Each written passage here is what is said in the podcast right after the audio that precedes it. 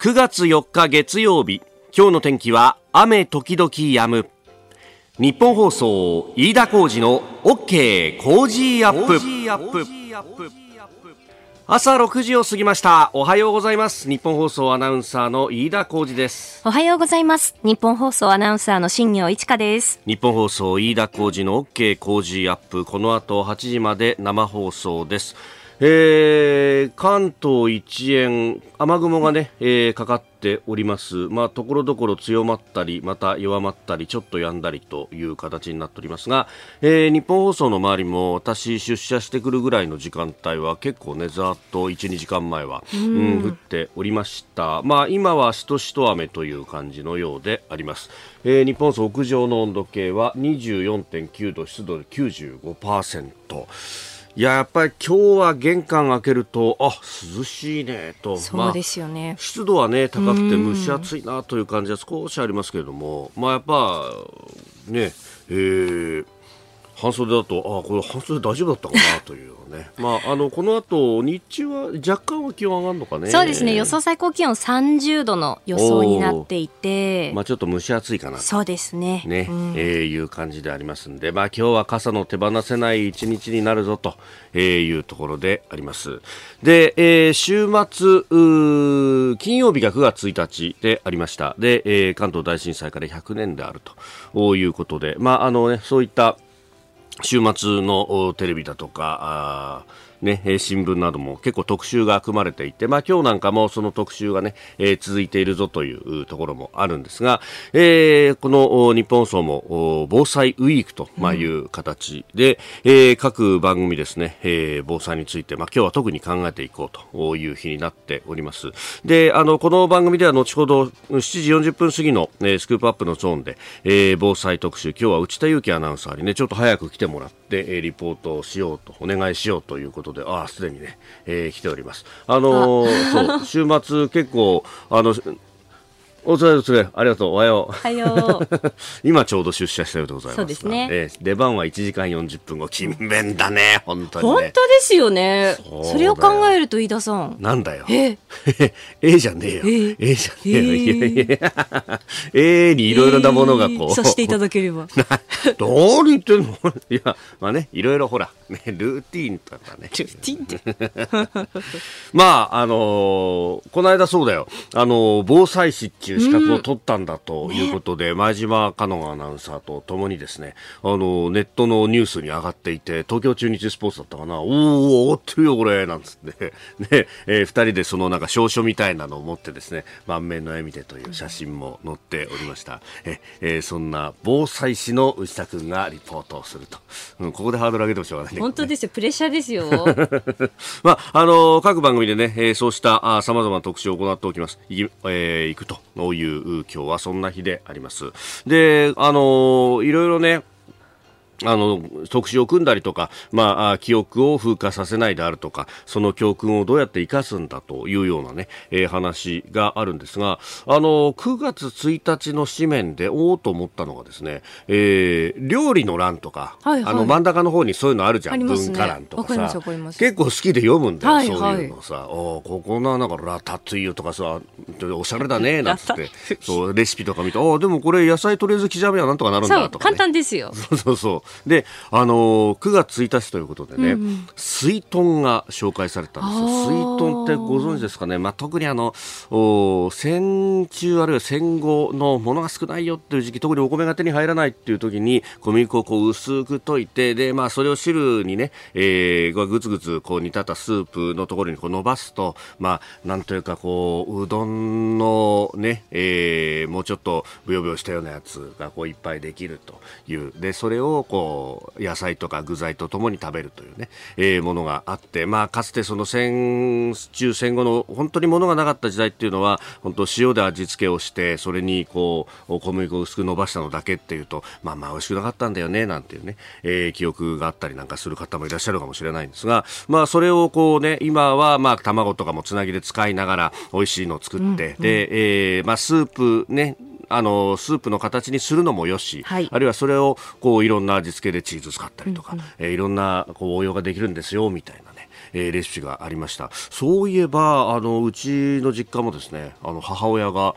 9月1日と、あと8月15日も作ったかな。あと、その当時は、まあ、あの、東日本大震災より前だったんで、1月17日の阪神淡路大震災の時に、なんかね、思いついたように、母親が、あの、水筒を作って、で、今日どうしてこういう、こう、料理になったかわかるかって言ってですね、うんうんうん、えー、今日は、あの、終戦の日だとか、今日は、あ9月1日、ね、えー、防災の日だけど、もともと関東大震災があった日なんだよとか、そういうのをですね、あのー、話しながら、えー、食べさせてくれたっていう思い出がありますね。やっぱこう舌で覚えるっていうのは、またこの記憶をつなぐっていうところとは別のこうね、えー、イメージとか、母親もいろんなこと考えながら料理してくれたんだなっていうのをね、今更ながらこう思い出すと、じゃあ、えー、俺9月1日に何してたかなっていうと、はい、ね、子供に何かを食べさせるわけでもなく、今日は金曜日だぞと。スペシャルウィークが終わったぞ。開放感に溢れて。溢れてね。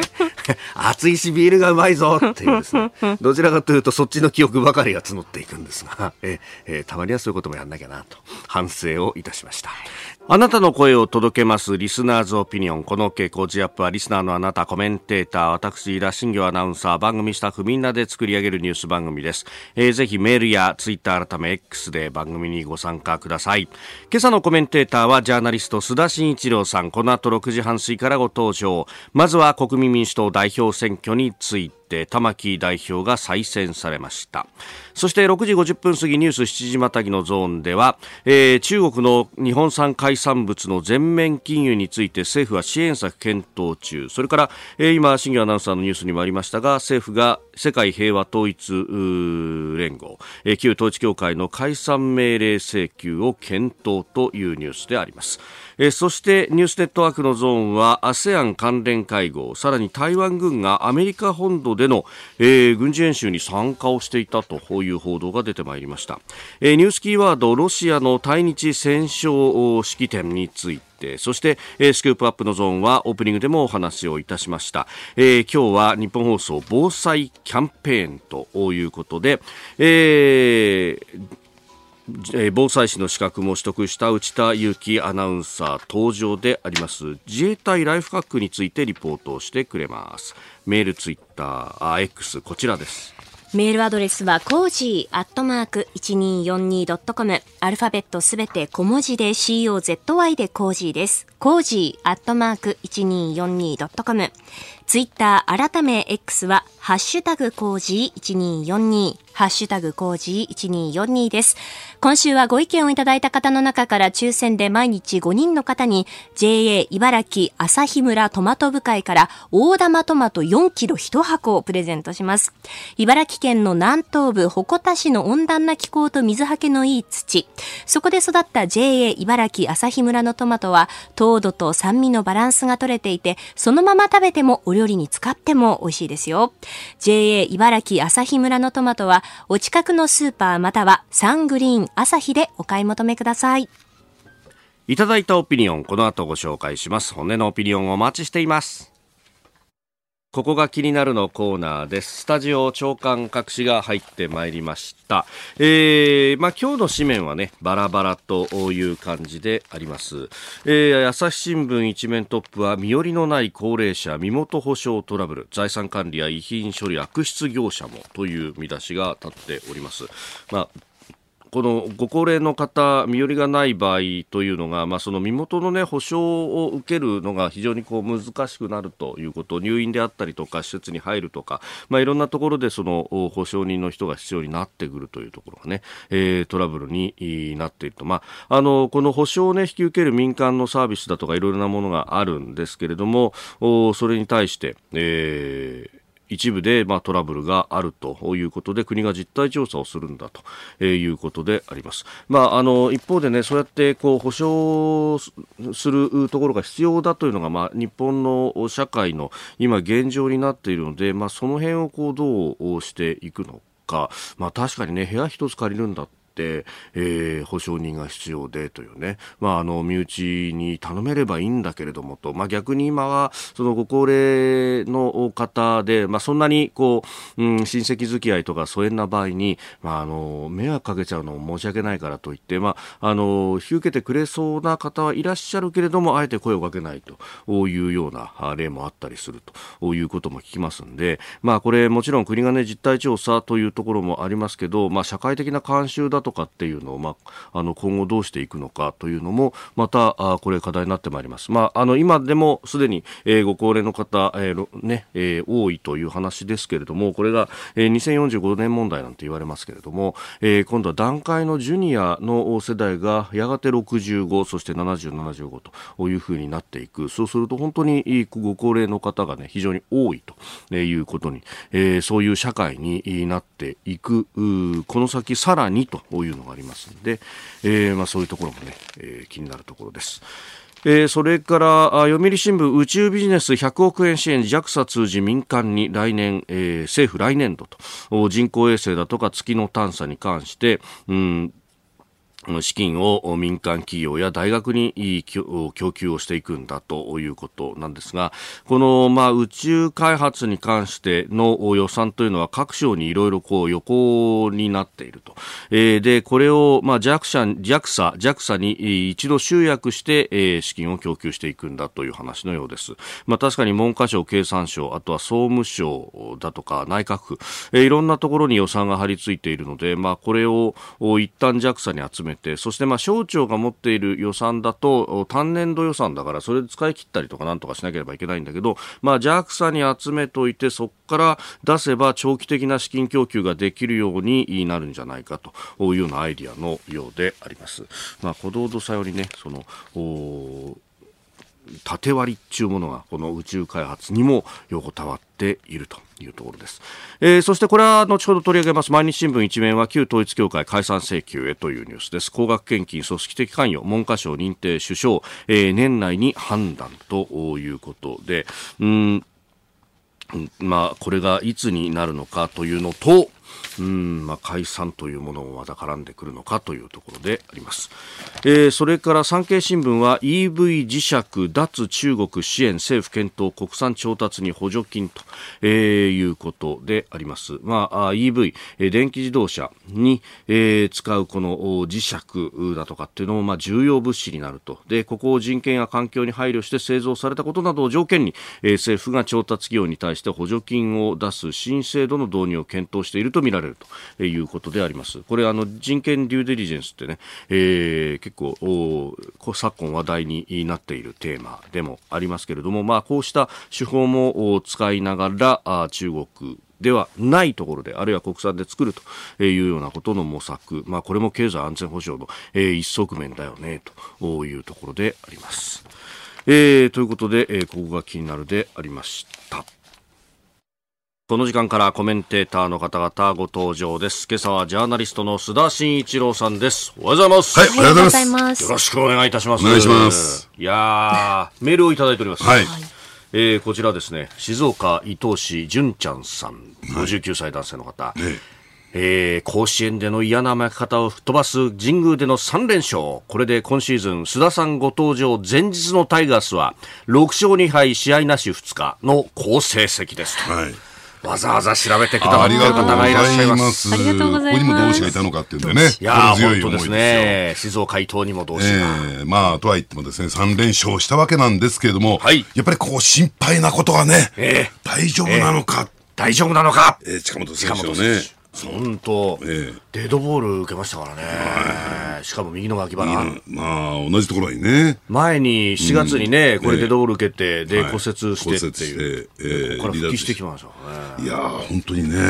まあ、心配です、今日のトップニュースにふさわしいね。いやトップですよ、まさにね。ね、デイリースポーツも非常に大きく。取り上げてます。ええ、また子宮交代という。うん、いや本当今日検査だそうです。あそうですか。いやだただこれね、まあここまで9月まで来ると、もうね優勝争いクライマックスそして日本シリーズと考えると、まあ、これまさに近本選手の容体がトップシークレットになっていますよね。そうですね。まあ、とはいってもね、相手のね、うん、えー、ピッチャーの方も、あれ完全すっぽ抜けですから。すっぽ抜けだったから、ね。ええー、まあ、あんまりね、怒るわけにいきませんけれども、真剣勝負ですからね。まあね、さすがに、あの、岡田監督は試合の直後はね、うん、えー、ちょっと怒ってらっしゃいましたけど、まあ、これはもう、はい、ギリギリでやってる指揮官としては、ね、そうですね。ところありますもんね。えー、リードオフマンですからね。そうですよね。いや、でも伊藤は完投したし、はい。えー、9回にホームラン打たれましたけども。もうなんか、シーズン終盤来て、どんどんどんどん勢い増してきてね。我々二人みたいな。いや、本当ですよね。うん、こういうね、やっぱりベテランがこう、ベテランがこう、ね、エンジンがかかってくるってな。そう。やっぱり秋ね、疲れてくると、新人。そうそうそうそう。若い子たちが疲れてくるところをね、我々ロロートルがそろそろと。そうそう。頑張っていかないといけないなと。ね。番組終盤向けて。まあ、まだね、えー、番組スタートしてから30分ちょっと。あ、そうだ。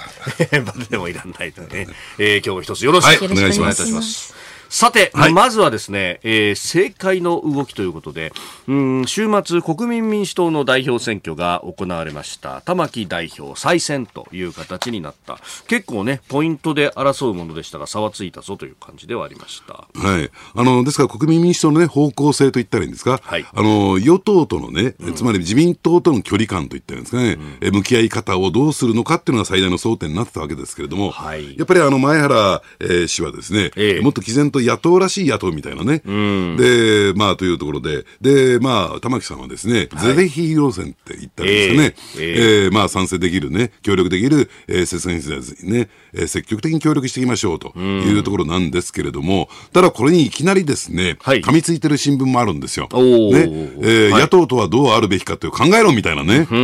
いや、お前たちこそ考えろよっていうね。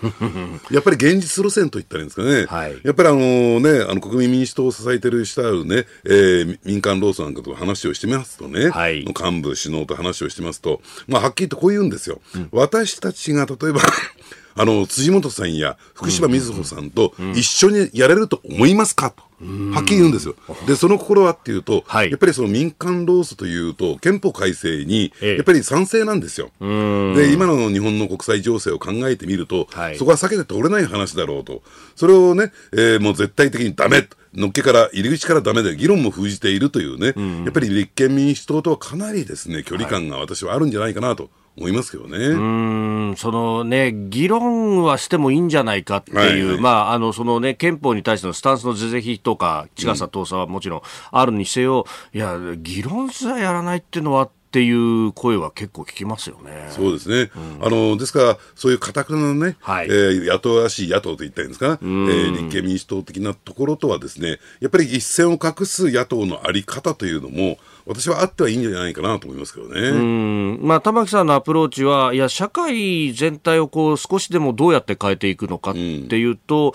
うん、まあ、反対することはもちろん反対するけれども、うん、進めようってことで、まあ、部分的に一致する部分は進めていったらいいんじゃないのかと。はい、まあ、ある意味ね、そういう政党があって政策に対して影響を与えるということがあってもいいのかなと、個人的には思うんですけどね。そうですね。で、やるべきことはですね、はい、そのちんたらちんたらやってるんじゃなくて、ね、スピードアップしてね、スピード感持ってやるっていうことが、今の日本の置かれた状況から考えるとね、もう待ったなしのところですから、はい、やっぱりそれが必要なのかなと思いますけどね。うそうすると、まあ、政党のあり方とかイメージみたいなものっていうのも、まあ、これ時代によって変わってくるっていうことなんですかね。ねですからね、えー、その政党が訴えている、有権者国民に訴えていることを、いかにスピード感を持って実現、実行していくことができるのか、というところが、やっぱり我々国民は求めてるんじゃないのかなと、もちろんそれは熟議、うん、えー、しっかりとした議論は必要ですよ、うん、ね、拙速に進めろと言ってるわけじゃなくないけれども、ね。うん、ただ、えー、その一方で、やっぱりスピード感っていうのを求めてるんじゃないのかなと思いますけどね。まあ、その辺はね、えー、世論調査やるたびに政党支持率ってものも出てきますけれども、はい、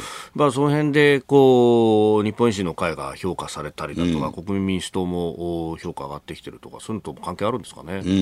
だからやっぱりあの日本維新の会の、ね、支援者を見てみると、はい、やっぱり子育て世代のですね若いお父さん、お母さん、多いんですよ。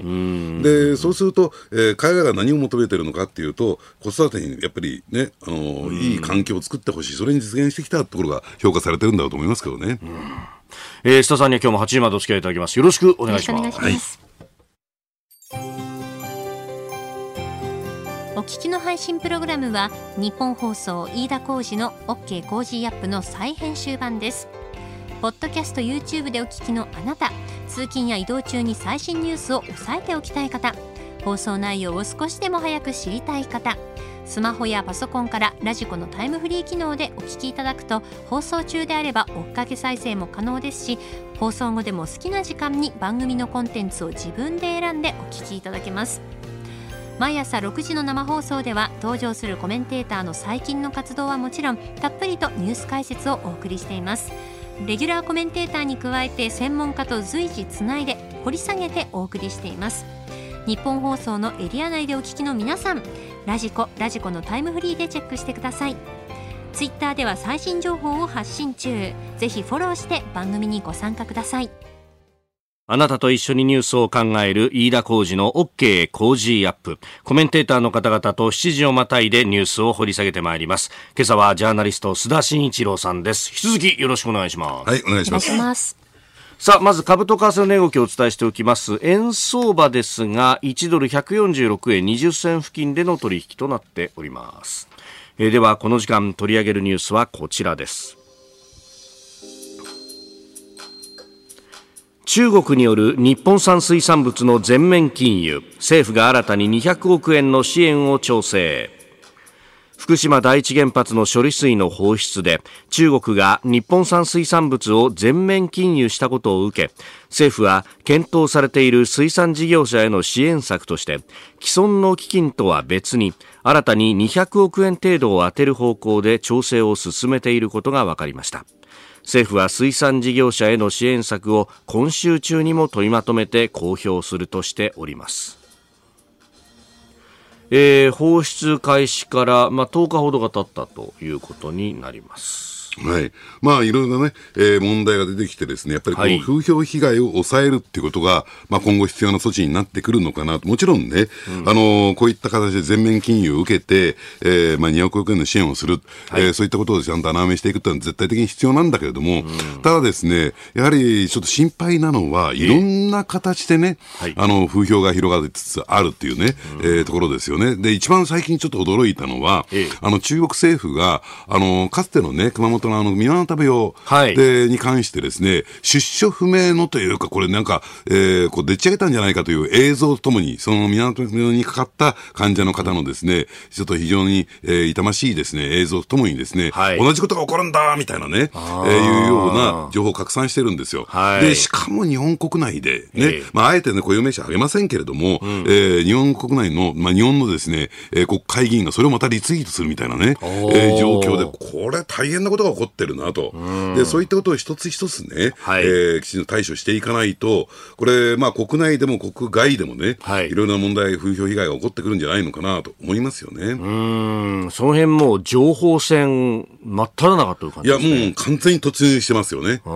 ただ単純に、要するに科学的に冷静にですね、うん、説明したところでね、はい、向こうはこれを政治カードとして使ってきてるわけですから、えー、そういうような受け止め方をしないと、えー、え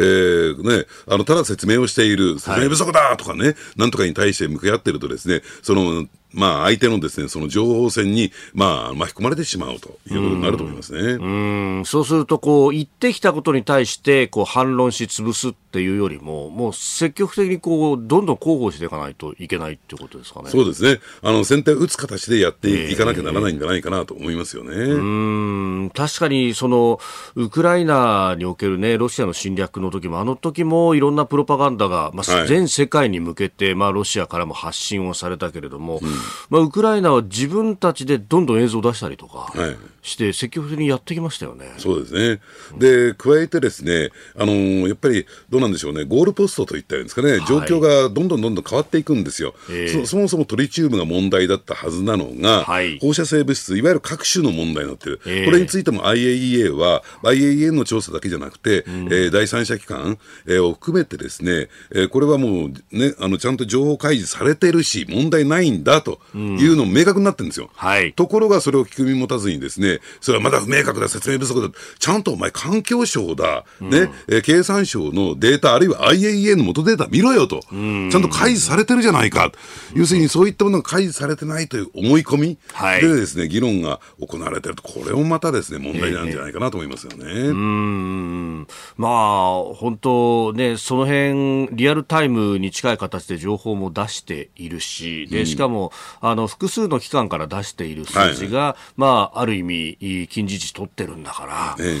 これはあのどっかが恣意的にこう、ね、あの歪んで情報を出してるとか、そういうことじゃないよねという、え、もうちょっと考えれば分かるんですけれども、まあ、そういうことも関係ないっていうですか、でそういうところが今度明らかになってくると、でも、はい、とは言っても IAEA もこれを保証してるわけじゃないと。あはい、ね、何か問題起こった時の、えね、いや、それはそうでしょうと、あくまでも当事者は日本政府であり、東京電力なんだから、はい、最終的に責任を負わなきゃならないのはそこなんだから、つまり IAEA に頼んだのは、非常にこう中立的なね、えー、合理的な立場で一番権威を持っているところだから、そこに検証してもらいましょうというね、そういうところがそこが保証するわけないじゃないかと。いや、そうですよね。ねまあ、ある意味、決算の数字が出てきたときに、まあ、監査法人に監査は頼むけど、じゃあ赤字のね、責任を監査法人が持つかっつったら、そりゃそうだよね、それなないよねと、ええ、刑事が持つでしょって、はい、もうちょこれもまたね、ちょっと考えればってところですけど、え、まあでもそういうこう、まあ、弁論法みたいなもんですかね、これね。え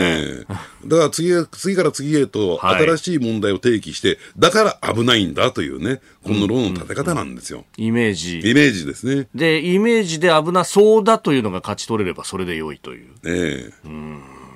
もう、先手打ってこうなってるんですよ、こうなってるんですよっていうのを、もう繰り返し繰り返しやることが大事なんですかね、これ、ね、で、加えてね、まあよく、だから、だから、まあ、その処理水のね、放出について何があっても賛成できない、反対なんだ、というですね、ここだけは動かないんですよ。だから、えー、それにね、結びついていくような、えー、ものをですね、どんどんどんどん出していくっていう戦略を取って以上ですね、はい、これ何を言っても仕方がないのかなと、ちょっと諦めに似たような気持ちにもなってきますよね、これね。まあ、ただね、今、全世界で見て、じゃあ、あ日本をこうかなり罵っているようなね、うん、えー、形で批判しているのは中国、ロシア、北朝鮮と、うん、で他の国々はまあ理解すると。こういう形になっている、こういう国々に、まあ、アプローチをしていって、一緒に声を上げてもらうとか、そういうことなんですかね、今後は。うん、とは言っても、うん、その今挙げ挙げたね、3か国は、どうあったって理解しないんだから。そうですね。ええ、うん。だから、えそこの理解を得るということはもうしなくてもいいんじゃないかなと私は思いますけどね。同じ土俵に立って同じレベルでやっちゃうと、ええ、まあ日本の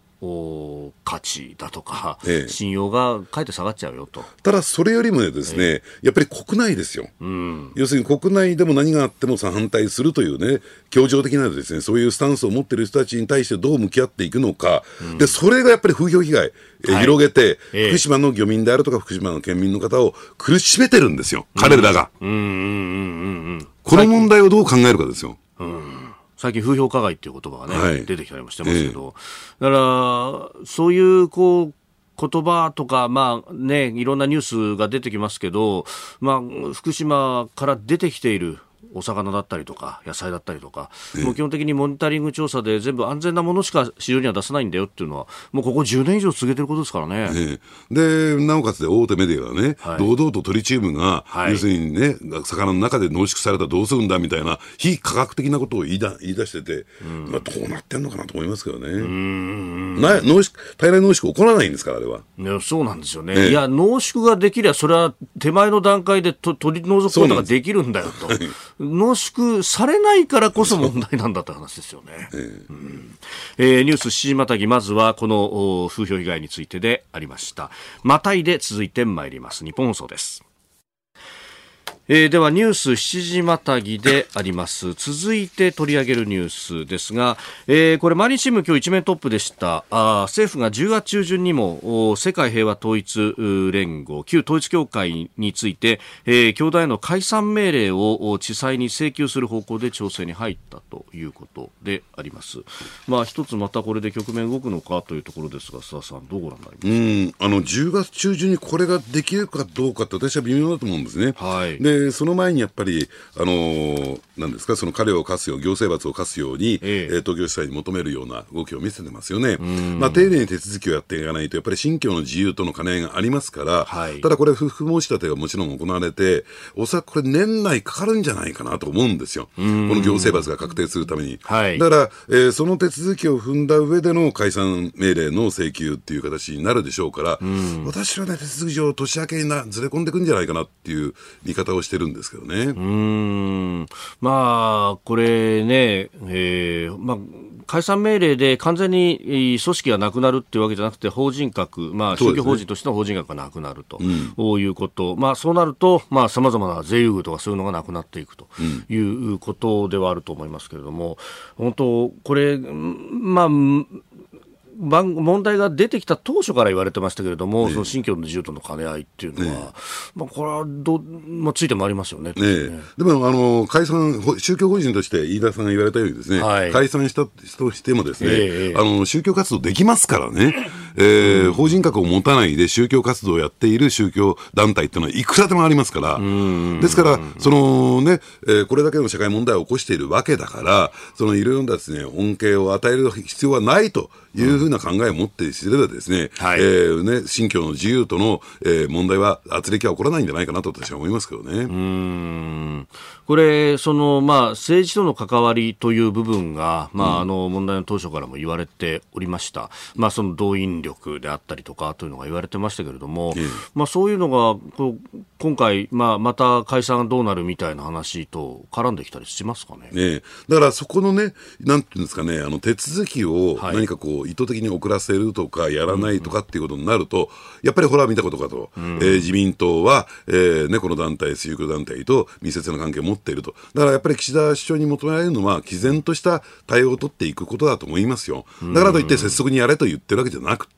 はい、やっぱりそこは一つ一つ手続きを踏んで、うん、えー、十分にやっていく必要があるのかなと思いますけどね。うん。まあ、すでにね、7度この質問権の行使をして、うん、で、7回目の回答の受領が先月22日にあったと、えー、いうこと。まあ、あのー、最初はね、質問権1回行使してもすぐにでもみたいな話ありましたけど、かなりこう慎重にやってるってことですか、そうですね、丁寧な対応を取っているということですよね。えー、うん。まあ、これによってね、その、まあ、高額献金などが問題になりましたが、組織的にやってたんじゃないのっていうのが、まあ、自発的な献金とはまた違うんじゃないのかと、ね、いうようなところが明らかになってきてるってことなんですかね、これ。ね、だから、あの、教団側もね、はい、かつては問題があったと。えー、ただ、一連の対応を受けて、はい、えー、まあ、言ってみればど、どんどんどんどん改善改善しているんだから、解散命令請求っていうのは、えー、おかしいんじゃないか。いや、かつて問題あったんですかって、まあ、認めてるという状況があるんでね。はい。だから、えー、そのあたりについて、どう捉えるかっていう問題だと思いますけどね。うん。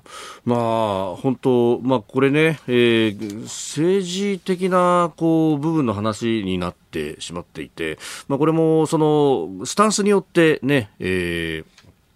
ー、まあ、どう、処分するんだと。か、そういうところが変わってきちゃってる部分もありますけれども、まあ、これはもう法律にのっとってやるべきだという、ね、そうですね。あのただ、これだけの社会問題を起こしてきたところであって、被害者が出てるんだから、はい、ね、えー、それについては、やっぱり、えー、責任の所在を明確にして、責任を負ってもらうっていうことが、どうしたって必要なんですよ。やらなきゃなんないんですよ。それは宗教法人だからとか、信教の自由があるからではなくて、はい、問題を起こしたんだから。それに対して責任を負ってもらうということは、どう考えても必要なんじゃないかなと思いますけどね。えー、旧統一教会解散請求へというニュースも取り上げました。おはようニュースネットワーク。取り上げるニュースはこちらです。ASEAN 関連会合を今日からインドネシアで開催。インドネシアの首都ジャカルタでは今日4日から7日までの日程で東南アジア諸国連合 ASEAN の関連会合が開かれます。ASEAN 以外では日本、インド、韓国などの首脳も参加。日本からは岸田総理大臣が参加します。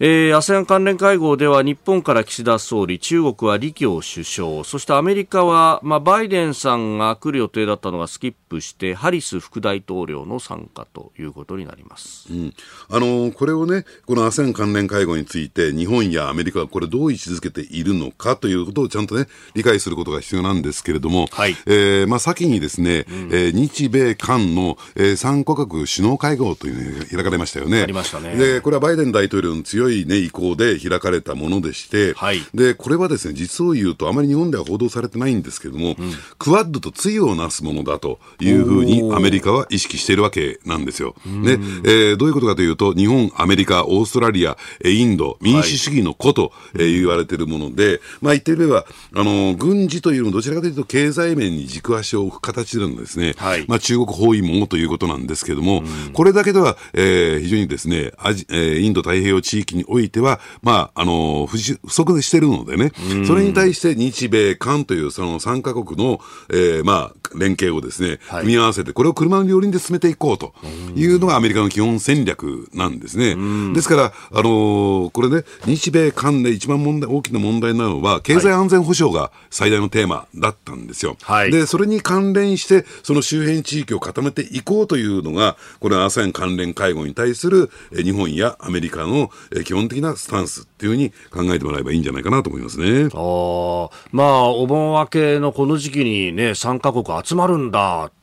もうね、あれ、アメリカとかも夏休みシーズンじゃないのとか思ったんですけど、ええ、やっぱりこれは ASEAN よりも前にやっておくっていうのがとても大事だったわけです。そうですね、ここを固めるというのが非常に大事であって、で特にですね、あのまあ、あのなんですか、そのアメリカ側のですね、うん、配置を見てみると、はい、えー、トップはですねもちろんバイデン大統領、うん、そしてその両脇にですねナンバー2角として、はい、えー、まあ、言って国務長官ですね。えー、ブリンケンさん。えー、で、うん、そしてナンバー3、意外なことにですね、商務長官なんですよ。ああ、ええ、なるほど、ええ。で、その方はですね、はい、えー、対中国のハイテク輸出規制、うんうんうん、えー、これを中心になっていなってい。た方なもんですから、はい、まあ、その辺を考えてみると、これが明らかにですね、経済安全保障であることが明白なんですね。うん、ええ、確かにレモンド氏、その直後ぐらいでしたか、アメリカ行ってましたよね。あの中国が行った。あ、中国、あ、俺、えー、中国行ってましたね、えーうんうん、で、それを受けて、えー、中国に対して、はい、えー、きちんとす、まあ、言ってみればプレッシャーかけに行ったというふうに考えてもらっていいんだろうと思いますね。うそうすると、おそらくですね、これから注目していかなきゃならないのは、はい、えー、この通信、半導体、そして IT の分野で、どういうふうにこの ASEAN と連携をしていくのか。だからただね、一番大事なのは、えー、クワッドは民主主義のこと冒頭申し上げましたよね。えー、やっぱりそこでね、えー、価値観を共有する国というとの連携というのは必要ですから、はい、私はね、ASEAN 丸ごととはならないんだろうと思いますね。あただ、あれですよ、ASEAN で考えると、その、うん、まあ、共産党が、あ政権を取っているベトナムのような国もあるし、はいはい、まあ、民主主義でやっている国もあるし、あるいは選挙はやってるけれども、まあ、ある意味のこう一党支配的なところのあるシンガポールのような国もある、え。でここをやっぱり民主主義でた捉えようとすると、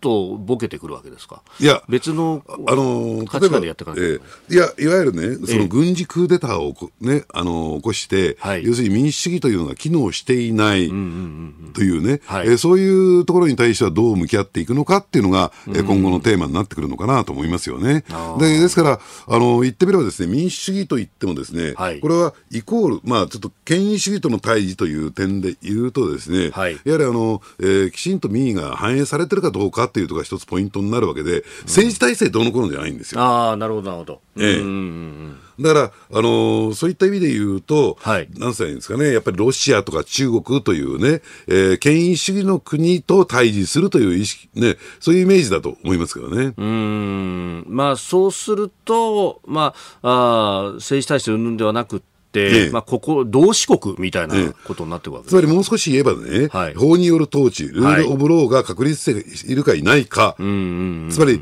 えー、いわゆる先進国的な西側諸国的なですね、えー、概念で付き合いができるのかどうなのか、貿易ができるのかどうなのか、はい、っていうところだと思いますけどね。決めたルールはきちんと守るし、恣意的にそれを変えたりしない。はい、うん。確かに、まあ、そういうこう価値観であれば、ねえー支配体制云々ではなくて、はい、えー、ビジネスがちゃんとできるかどうかってそうですね。ええ、まあ、その辺ね、だんだんとこう、ASEAN の中でも分かれてくるところがあって、まあ、中国と近いよっていう国もあれば、距離を置く国もありますよね。ええ、やっぱり距離を置く方のところと、まあ、話していくっていう形になるわけですそうですね。あのですからね、これから例えば具体的なイメージで言うと、はい、通信の分野で言うと 6G の世界に入ってくるわけですよね。うんはい、で、そうするとですね、やっぱり技術的に優れているのは、うん、アメリカや、えー、日本なんですよ。でそうすると、やっぱりこのグローバルでね、非常にこう先進的な技術を持っ、そういう通信陣営と、中国のように、えー、ちょっと技術的には劣り、そしてローカルな陣営、どっちを選ぶんですか、そして双方には互換性はないんですよという体制のいくんですよ。要するにハッキングであるとか、情報漏洩のリスクを伴いますからね、はい。えー、つまり国家情報法に、えー、支配されているような陣営というのは、そういうリスクを伴いますから、要するにこれから互換性を持たない方向だっていうのが、これがアメリカの基本的な戦略なんですよ。そうするとやっぱりこれからね、国民民経済的に考えてみるとですね、はい、やはり成長性が高いっていうのは、やっぱりアメリカ陣営の方になるわけですから、うん、そちらは選ばざるを得ない、うん、で、選ぶにあたってはですね、共通の価値観、共通のルールでやりましょうっていうのが、で、それさえ守ればね、例えば中国の企業だってこちらの陣営に入ることできるんですよ。ただ、えー、国内のそういった法律がありますから、はい、あの、現実問題として入ることはできないんですけどね。あ以前に須田さん指摘されていた、その、中国企業だって、まあ中国政府に情報を抜かれるっていうことがなければ、ええ、まあ、あの、競争で入ってくるのは全然構わないよと。え、ただ、それじゃあ中国ではビジネスできなくなっちゃうから、実際は無理だよね、と、ええ、いう話ですね。だから完全に排除するわけではなくて、うん、門戸は開きますよというところなんですね。うん、そうすると、えー、最終的には中国共産党も中国政府もですね、はい、いや、今までの自分たちのやり方がまずかったんだというところに、まあ思い至らないと思いますよ。そこにはいかないと思うんですが。仕組みを変えてまで、ええ、あのビジネスを後押しするというよりは、ええ、締め付けていく方向なんじゃないかと。はいはい、とは言っても、その現実問題、半導体が入ってこなくて、はい、要するに日本やアメリカに泣きついてるわけですからね、中国サイドは。ええ、もう一つ、その、まあ、ASEAN 各国なり、あるいはアフリカ諸国もそうかもしれませんが、この将来的に儲かるのも分かってると。で、安全なのはこっちかもしれない。でも、イニシャルの一番最初のコストがやっぱり西側陣営高いよねと。うん、で、そこで、まあ、中国の方のシステムだったらお金もだいぶ援助してくれたりとかあるし、うんうん、こっちに行かざるを得ないんだという国もあるかもしれないんですが、そういうところをどうフォローしていきますか？ただそれはね、はい、一帯一路で見えてきたように、えー、債務国の罠ですよ。で、最終的には美味しいとこ全部持っていかれるっていうね、事例が例えばスリランカであるとか、はい、そういった国々で起こっているわけですから、ね、えー、まあ、そういったところで言うと、初期、その、初期投資に関して言うと、金を出してくれるけども、結局は自国の経済が乗っ取られるというね、うん、えー、ところっていうのは、もうリアルに分かってるんじゃないかなと思いますけどね。さあそしてもう一つのニュースですが台湾軍がアメリカ本土の軍事演習に参加していたというニュースがありました、えー、アメリカ中西部ミシガン州で8月に行われた軍事演習に台湾軍も参加していたと、えー、いうことであります。まああこういうニュースがね8月になやってたのが今になって出てきたと。ね、まあこれも情報戦の一種でしょうね。はい、要するに、えー、アメリカと台湾はその軍事的にも一体化し始めているよというところをメッセージとして出しておく必要があったのかなと、要するに牽制だと思いますけどね。うん、これだけ一体になってやってるんだから、手出ししたら大変なことになるぞっていうメッセージとしてた、ね、ですから、あの台湾有事の際に、本当にアメリカがですね、はい、その軍事的に乗り出すかどうかというところが、はい、要するに、えー、議論されてきたわけですよね。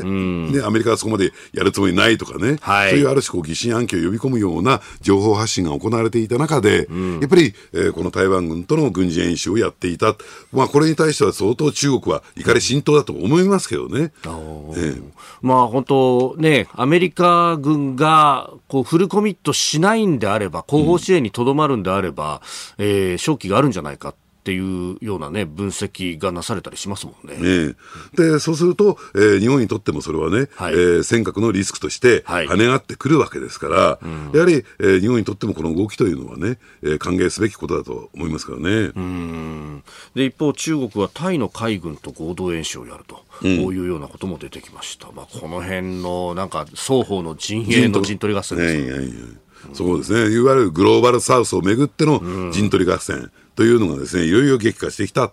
ということでしょうね。えー、この時間、須田慎一郎さんとお送りしてまいりました。日本総動機の方、この後も須田さんにお付き合いいただきます。以上、全国のラジオ局21局を結んでお届けしてまいりました。おはようニュースネットワークでした。続いて、教えてニュースキーワードです。対日戦勝式典ロシアのプーチン政権は3日軍事主義日本への勝利と第二次世界大戦終結の日の式典を各地で行いました。サハリンの式典にはメドベージェフ前大統領が参加。日本は歴史の教訓を学び軍国主義的な計画を放棄すべきだと主張しました。えー、幸福文書に調印したのが9月2日であったということで、まあ、2010年以降はこの日を第二次大戦終結の日というふうにしていたということで、えー、ただ中国が翌3日を、まあ、こうした記念日にしていたということがあって、まあ、ロシアもそれに、えー、合わせたと。いうことで、うん、まあ、日程の変更等もあったようですが、はい。まあ、そういった意味で言うと、ですね、はい、やはりあのこの歴史の、ね、政治利用っていうことがあからさまに行われてくるようになってかなと、はい、えー、思いますよね。今、えー、ロシアと、まあ、ウクライナをめぐって、ロシアと日本というのは、あのかなりこう緊張関係というかですね、うん、えー、まあ、言ってみれば、敵対関係に入ってきてるわけですけれども、えー、それに向けて、まあ、国内的なね、国民的なメッセージと言ったらいいんですかね。はい、あのですから、ウクライナと連携を組む西側諸国をナチス連合と呼べと。いうような、今そういった指示がですね、えー、出てるようですから。ロシアでですか？ロシアでです。ですから、要するに、えー、ロシアの歴史教育の中で、やっぱり第二次世界大戦のね、以降のですね、うん、あの、歴史を占める割合というのは、かなりの割合と、ね、入っててですね、やっぱり、えー、ロシアの現政権の正当性っていうのをいかに訴えていくのかっていうところに力を置かれてるんですよ。そういった中で、やっぱり、えー、その第二次世界大戦に勝ったというのが、はい、一つ大きな権威づけになってるわけですからね、これを精一杯利用していこうということだと思いますけどね。うん。そしてその第二次大戦で勝った時の相手だったのがナチス・ドイツであったと、はい、まあ、独ソ戦は本当に悲惨を極めたというのがありましたけど、はい、やっぱりそれがあるんで、えー、ウクライナに味方する国々っていうのはナチスなんだと。いうことを、だから、あのー、ね、独ソ戦が大祖国戦争というようにね、はい、そういう位置づけられて、えー、やっぱりロシア国民にとってですね、一番、えー、こうなんですかね、DNA に刻み込まれている、そういった歴史的な、あのー、一見なんですけどね、で、それを呼び起こそうと、はい、あの時の危機をもう一回、えー、ね、えー、思い出すべきだというような方向に今言っているのかな。だから、だけどね、そう考えていくと、よりそれが大きな危機感を持ってると、はい、現体制が大きな危機感を持ってるというふうな裏返しじゃないのかなと思いますけどね。なるほど。そういう歴史認識みたいなものも引っ張り出してこないと、ええ、なかなか気持ちをこう、向かせられないっていうところがありますね。政権批に向かってしまう。で、ましてや今、ドローンを使ってですね、ロシア国内、はい、モスクワ等が攻撃されてるわけですよね。そうですね。正体は不明だということになってますけれども。ええ、まあ、ロシア国民もですね、もう薄々それがウクライナからやってきた攻撃だということを気がついてますし、うん、だとするとね、いつ何時、はい、えー、ロシアの本土もですね、国土も攻撃された、されるんではないかという、そういう危機感があるわけ。まあ、とは言ってもですね、えええー、ウクライナはロシアと違って国際法を守る国ですから、うん、軍事施設しか攻撃してないわけですけどね。うん。まあ、本当ね、ウクライナが、やったのかどうなのか、あるいはロシア国内の反体制派の可能性というものも指摘されてますもんね。ええ、で特にあの独ソ戦の記憶っていうのは、はい、え開戦当初ですね、あのナチス・ドイツがですね徹底的に、えロシアの空軍を叩いたために、えその時保有してた、え航空機の7割を失われ、制空権を一気に失って、もう開戦当初からモスクワであるとか、はい、あるいはサンクトペテルブルクが空爆されてるんですね。まあ、大量虐殺に合ってるんですよ、ねはい、でそういった危機感をもう一回読み起こせるっていうのが、非常に意味のあることなんですね。うん。空からの攻撃の怖さみたいなものも身に染みている部分があるそうですね。えー、で、まあ、これね、えー、こうして、日本に対しても、おまあ、プロパガンダ戦をやっってきてるわけですが、一方でその北方四島からまあミサイルが撤去されたであるとか、いろんな話が出てきてますよね。うん、あのー、ですから、まあ、それが一体どういう意味合いを持つのかっていうところなんですけども、はい、水晶島のね、えー、灯台は色がきちんと塗り替えられて、はい、で、ね、国旗が、ロシア,、えー、ロシアの国旗が、えー、ね、掲揚されてるというところ、まあ、これをあの日本国内の方から見ることができますからね、はい、えー、これもですね、ある種のメッセージなんでしょうけども、まあ、それだけ、えー、まあ、どうなんでしょうね、大きな期間を持ってるのかなと思いますけどね。あの、野沢岬があって、その、まあ、根室があって、野沢岬があって、その先に、歯舞群島があると。はい、で、歯舞群島との間のところの浅瀬、まあ、今浅瀬になっちゃってますけど、に水晶島って島がもともとあって、そこに灯台があったと。はい、で、これはもともと日本が建てたものであるんだけれども、うん、まあ、色塗り替えたりとかっていうのは、ロシアがある意味主権を行使したってことになるだから今まで打ち捨てられたものが、はい、えー、そういう形で、えー、まあ、回収されてるわけですけれども、それは当然日本から見ていることをまず意識しているということだだと思いますけどね。うんそうですよね。日本、あそこは本当、陸上からでも目を凝らせば見えるってところですもんね。ええ、で、なおかつ、それ本当なのかって私は思いますけども、はい、ラブロフ外相がね、うんうん、えー、まあ言ってみれば、あの、要するに北方領土で譲歩する予定はあったんだと、日本に対して。で、ところがこのウクライナをめぐっての日本の対応をめぐって、これ永久にそれが失われたというようなね、ある種のこの揺さぶり、はい、本当に譲歩するつもりお前たちはあったのかって私は思いますけどね。そうですよね。ええ、結果的には全くそういった気配もなかったし、ええ、ねえ、経済協力を引き出そうとしていた部分ばかりだったじゃないかな。はいはい。うんそう考えると、ね、やっぱりそういう情報戦で揺さぶりをかけるっていうことは、もうロシアはテレンテグダでやってくるわけですかそうすると、やっぱり北方領土を、の変化を望んでいる人たち、北海道の人たちに対しては、今、ロシアとこういう敵対関係にある日本政府の対応っていうのはおかしいんじゃないかという分断を図ってこようとしてるのかなと思いますよね。なるほど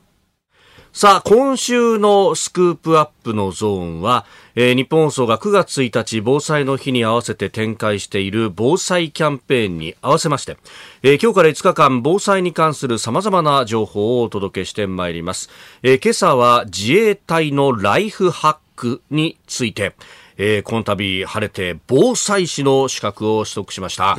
そうなんです日本放送内田裕樹アナウンサーにリポートしてもらいます1時間40分前から会社に入っていた内田アナウンサーです。おはようございます。おはようございます。日本放送アナウンサー、そして防災士の内田裕樹でございます。よ防災士防災士 ありがとうございます。これ、防災士って、ごめんね、本論に入る前に。はい。難しいんですか？そうですね。あの、難しいというよりは、しっかりと授業を受けましょうと。おしっかりと防災の知識を身につけましょうという資格なので、まあ時間はかかりますが、しっかりと勉強すれば取れるものかなと思います。なるほど。え、ちなみに一発合格？一発合格でした。すごいじゃん。ちょっと自慢していいですか、ね、満点合格でした。謎のドヤ顔ですよ。満点がすごいのかどうなのか分かんないけどさ。えー、さあ、はい、今回は、えー、今回私が紹介するのは自衛隊ライフハックです。うん、はい。まず、ライフハックというものは、えー、仕事や日常生活で役立つアイデアやテクニックのことでして、うん、まあ、その上で自衛隊ライフハックというのは、自衛隊が持ついざという時に役立つアイデアやノウハウのことを指しています。はい。2017年から動画などで公開されますと大きな話話題となり、なりまして、書籍化もされて、まあ、こちら今手元にあります自衛隊防災ブックというものなんですけれども、これが30万部をすごいすごい植える大大ヒットとなりました。まあ、大きな話題ともなっています。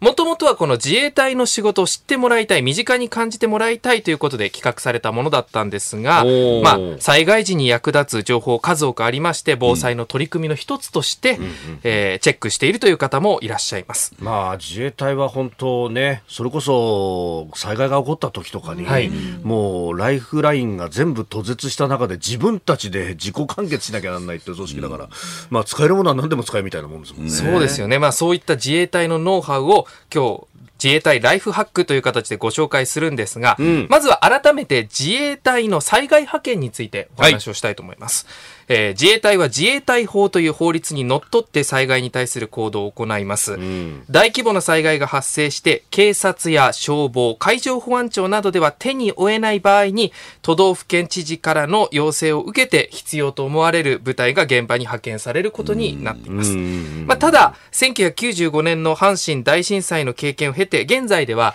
震度5以上の地震があった時などは指揮官の独自の判断で派遣準備を進め現地に向かうこともできるようになっていますと、うん、これが自衛隊の、えー、えーえ災害派遣という形です、まあ、阪神大震災の時は、知事からの要請がなくて部隊はもうスタンバイして待っていたけれども門の外に一歩も出れなかったっていう、ね、うん、苦い思い出あのというかね、え経験があったということであります。だからこういうね自主派遣というものが、はい、え制度として、えー、整えられているというところです、はい。まあ、制度としては整ったんですけどもやはりこう、はい、救助活動の現場では災害後3日間、うん、72時間というのが勝負と言われていますけれども、はい、まあ、自衛隊などがこう救助にいつ来るのかというのは災害の状況によって左右されるものでもあります。待っているだけでは自分の命救えない可能性があります。はいまあ、こういったこう災害による被害をできるだけ少なくするには自分を助ける自助、うん、共に助ける共助、うん、そして公の助け公助の連携が不可欠です、うん、そしてその中で最も基本となるそして重要なのが自助自らを助けることなんです、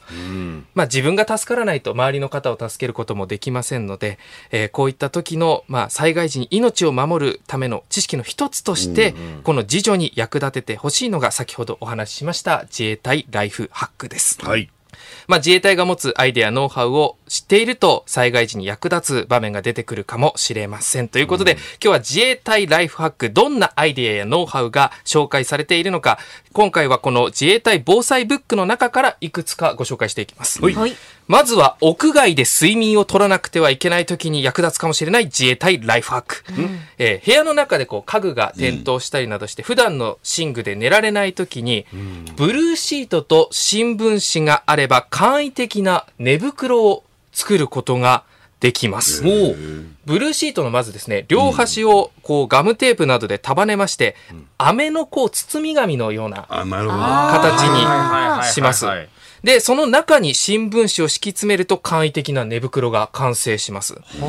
寝るときはですね、こう、納豆の藁容器のような感じで中に入りまして、顔だけ出して寝るんですけれども、昨日実は私、あの、このブルーシート寝袋で実際に寝てきました。えー、マジで？はい。寝てみたあの、作るのはとっても簡単。もう5分あれば作れるんですけれども、まあ、寝心地はそうですね。思ったよりは寝られるなというような感じでしたね。新聞紙のこうちょっと厚みがあるだけでも実際こう床に寝るよりはなんだか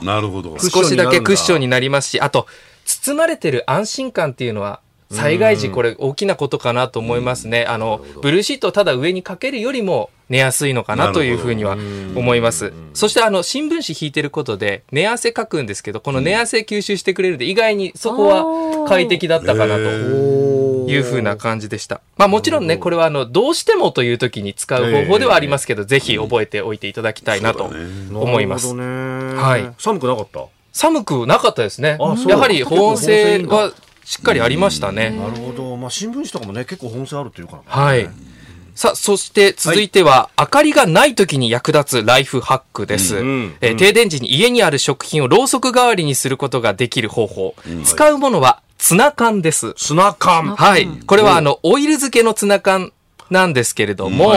このツナ缶の缶の蓋に穴を開けまして、乾いたティッシュで作った小よりを刺します。で、この小よりに油がしっかり浸透したところで火をつけると、ろうそくのように長時間火がつくと。そうなの？はい。実際これも私昨日作ってみました。あ